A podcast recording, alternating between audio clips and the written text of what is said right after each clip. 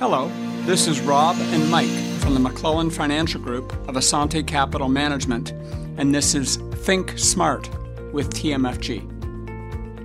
Today on Think Smart with TMFG, Mike and I are going to be discussing things you can do to reduce your tax bill. Mike, it is that time of year where we're getting together with a lot of our clients, and some people have already got their tax returns complete a few have even got notice of assessments back from Revenue Canada. Taxes aren't going down, are they? They certainly are not going down. And, you know, we're coming off a pretty good year in 2021. Some clients had some capital gains and things that they had to deal with. So uh, I've had a, a few comments that their taxes are a little bit higher than, than they're used to. And I thought it might be interesting for you and I to explore some of the things that we do internally and that can be done to reduce your tax bill. And every dollar you save in taxes is, is, is huge. We all focus on investment return, and returns are, are important, but your tax bill is equally important, as is your return. So let's explore. The number one thing that, and we'll break it up into two groups. So, for the pre retired, those who are still working, to me, the biggest thing you can do is still RSP contributions. It's a 100% deduction of your taxable income. You know, it's funny when I read articles, there always be, every year we get the one person comes with an article that says you shouldn't be doing RSPs. And you know they look at the one exception in a million cases where the person has a you know high pension plan they retire in a higher income bracket than they were in because they received a bunch of money. It's a very odd scenario and usually i find it's people looking to get published or looking to get attention. I would agree. The rsp to me if you've got the contribution room you, you should be putting that money in. And you know, sometimes, yeah, if your contribution room is big, so I had a, I had a client today that has over $200,000 worth of contribution room. Obviously, they shouldn't be putting that kind of money in, and they've got to very carefully look at how much to put in. But even if, the, if they had 50000 they should still put it into the RSP, let it grow free of tax, even though they may only deduct $20,000 of it this year. Yep. That's something most people don't know about. And if you do a, RSP contribution, you don't necessarily, if you have the room, you don't necessarily have to deduct it all in the year which you do the contribution. You can carry it forward and use it in future tax returns. Still have the money grow tax free, not be fined because you're still not over because you have the room, but pass the deduction on to the following tax year. So you can spread out that deduction over over a couple tax brackets to make sure you can write it all off in the highest tax bracket. Definitely. So, the other one, and this isn't necessarily a tax strategy, but your TFSA account. Every year you get $6,000 of new contribution room. At least that's what the limit is for 2022. And what the TFSA does is it prevents taxable income from hitting your return on that $6,000. Whereas if you left that $6,000 in an open account, even if it had some dividends, some interest, and some gains, you're going to have to pay tax on that. Better to get that money into the TFSA and get it in as early as possible. Beginning of January is the best time to get those contributions in. A lot of clients do uh, in kind contributions where they move money from maybe an open account to a TFSA. It's not really savings but it's still a good strategy to get that done before the open account starts triggering that income. Yep. Tax optimization. That's something we do with all of our clients. Explain to our audience what that really entails. Well, different types of investments create different types of income. If you have a bond, it's going to pay you interest. Sometimes if the bond goes up or down in value, you can pay a capital gain too, but most of fixed income returns are in the form of interest interest is charged at your top marginal tax rate. Whatever you pay on, let's say, the income you get from your employer, you're going to pay the same as on interest income. The second piece of income you get is on dividends. Canadian dividends are tax preferred. You have the Canadian dividend tax credit, which helps you out, which means you're probably paying about, I'm going to take a guess here, 25 or 30% less tax than you would on uh, straight interest income when you get your tax bill. So that helps out.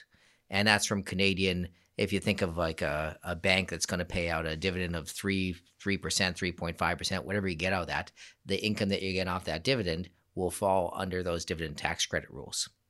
The third is a capital gain. So, a capital gain is when you buy an investment and in the future you sell it for more money. And those gains are going to be taxable as a capital gain, but only 50% of those gains get put into your taxable income. So, again, it's at one half the tax rate as a, let's say, a regular bond. So, portfolio planning becomes very important. Not just asset allocation, you know, how much should I have in fixed, how much should I have in Canadian companies, US companies, but where should I have those Canadian companies becomes extremely important. Think of all the different the types of RSPs, TFSAs and open accounts. They're different vehicles. And you got to put the right thing in the right vehicle, right? So if you have a Lincoln Town Car and you have a pickup truck and you have to carry some people to a nice engagement. You don't want to throw them in the pickup truck. And if you want to take uh, 10,000 pounds of gravel and bring it somewhere, you don't want to use your Lincoln Town Car. There's different vehicles should have different objects in them. So RSPs similarly should have fixed income inside them. You don't want to take all these things, particularly anything that's uh, in the U.S. That um, another thing that happens in the U.S. Wh- when you make money in the U.S., the U.S. government takes taxes at source, and if it's an open account, you get credit for all the money the U.S. Ta- U.S. government has taken out of that investment. In uh, if you put that inside an RSP, uh, you get no credit for that. So if it's an open account and the U.S. takes uh, tax off of the gains when you file it on your return, you get credit on the open account for any tax that you already paid to the U.S. It's a foreign tax credit. So let's use an example there. Let's say you had a $10,000 dividend from a U.S. company the US government's going to take some tax on that. Yep.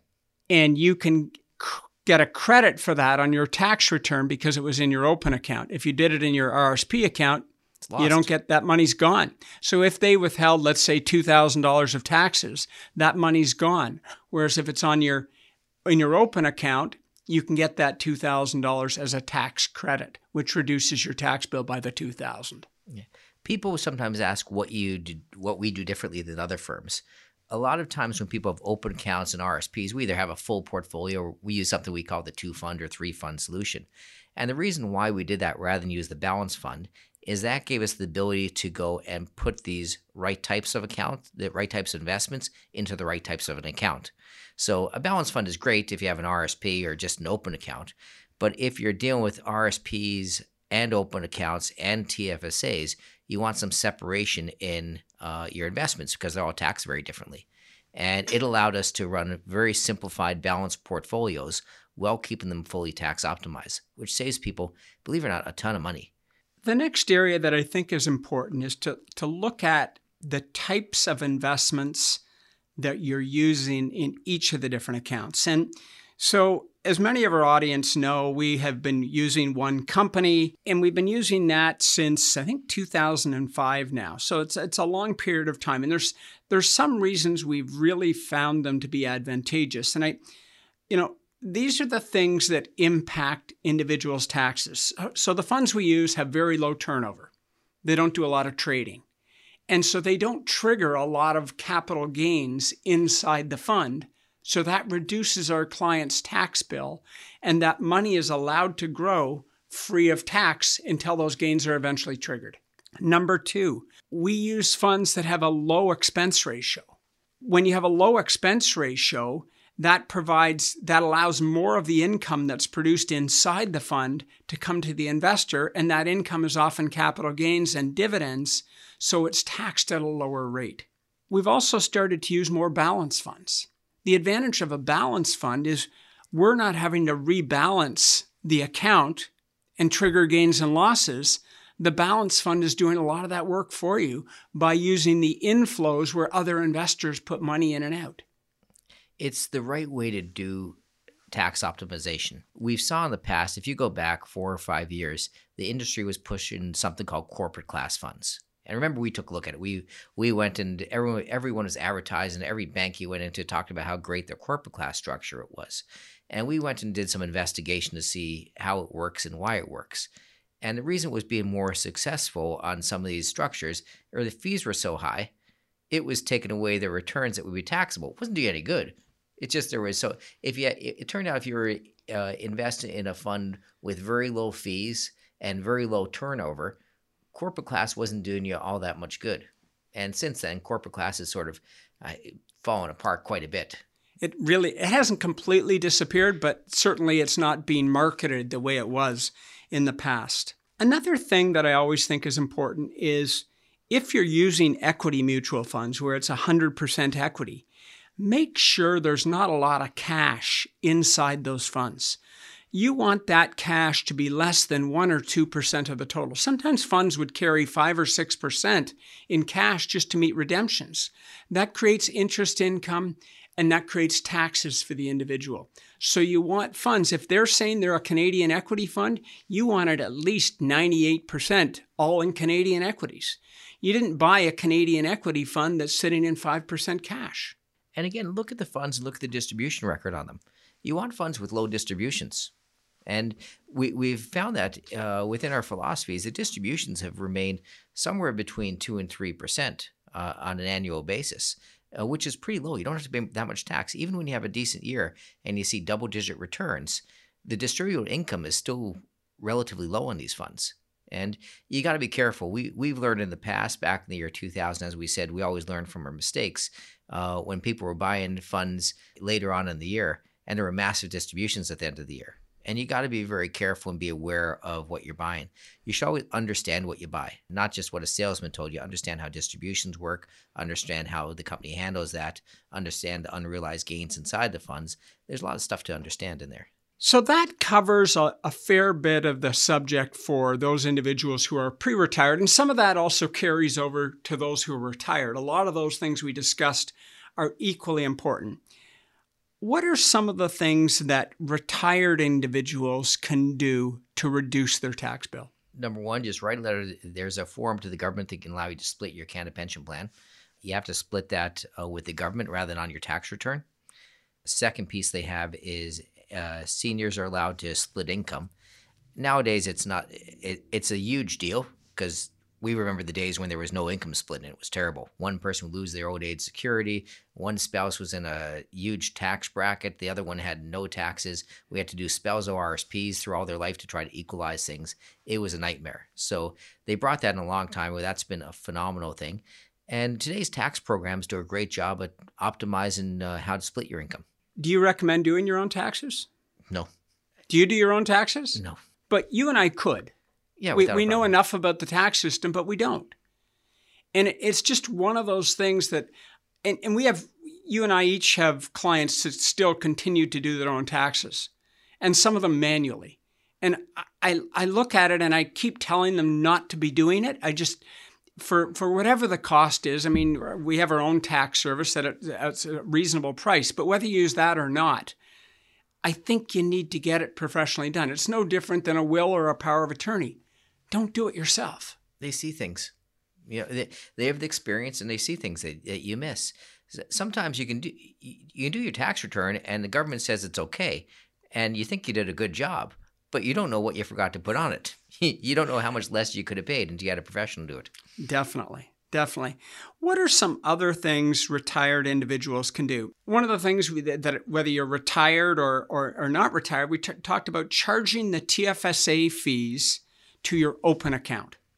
So, advantage of the TFSA fees, you're going to pay a fee on your TFSA. If you're working with an advisor, uh, there there might be a you know a one percent fee or or more you can actually take that fee and have it come out of the open account.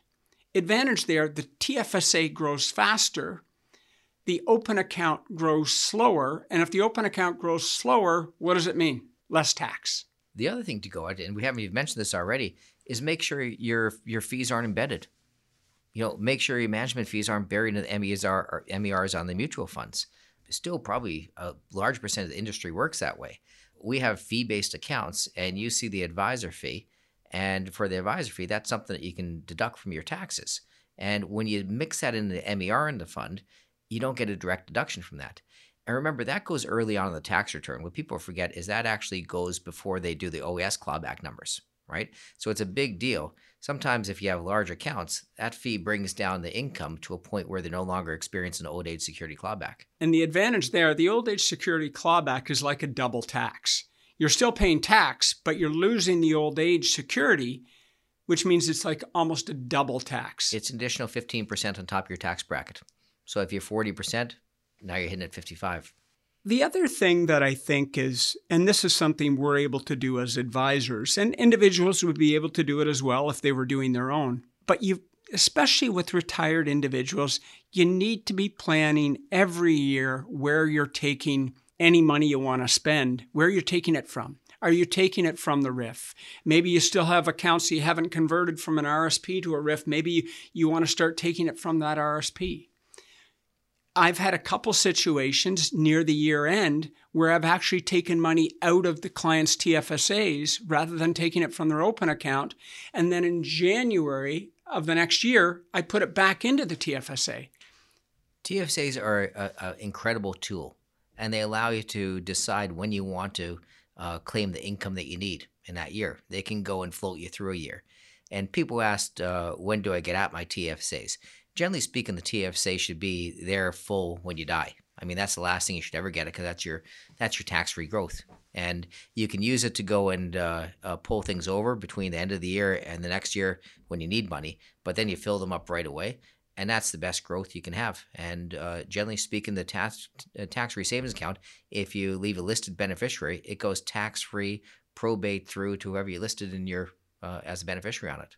I'll use an example. I had a client. He wanted to give some money. His wife had passed away. He had uh, he had received her TFSA as well, so the TFSA was well over a couple hundred thousand, and he wanted to help out some of his grandchildren. And he wanted to give two hundred thousand dollars from his open account to his grandchildren. What we determined the better strategy was to actually use the TFSA for part of it, and trigger small part of the capital gain this year and a small part of the capital gain the next year. We saved him probably about $10,000 in income tax just by using that TFSA account with a little creativity. You have to pay attention to marginal rates. I always think everyone focuses on rate of return. Mike, taxes is equally important. So if you're looking, if you're if you're talking to a, a you know a, a, friend or a, another advisor, something like that, and they're raving about their rate of return, how well they're doing on a certain investment, ask them, well, what are the tax implications of that? See if they have an answer. If they do, good for them. They understand their tax situation. Most people don't understand their tax situation. Yeah. Rates of return have risk involved in them.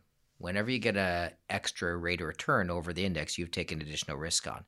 When you get money back in tax, you, you haven't taken any additional risk. You just get what's owed to you. So that's why you need an accountant because he'll tell you what is actually owed to you, so you can pay least amount of taxable as possible given your current situation. Saving taxes. That brings us to the end of another week. This is Rob and Mike with Think Smart with TMFG.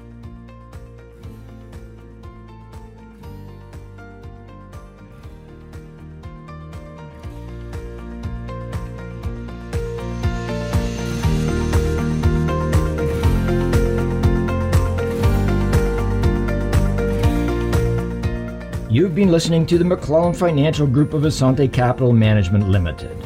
Assante Capital Management Limited is a member of the Canadian Investor Protection Fund and the Investment Industry Regulatory Organization of Canada. Insurance products and services are provided through Assante Estate and Insurance Services Incorporated. This material is provided for general information and is subject to change without notice.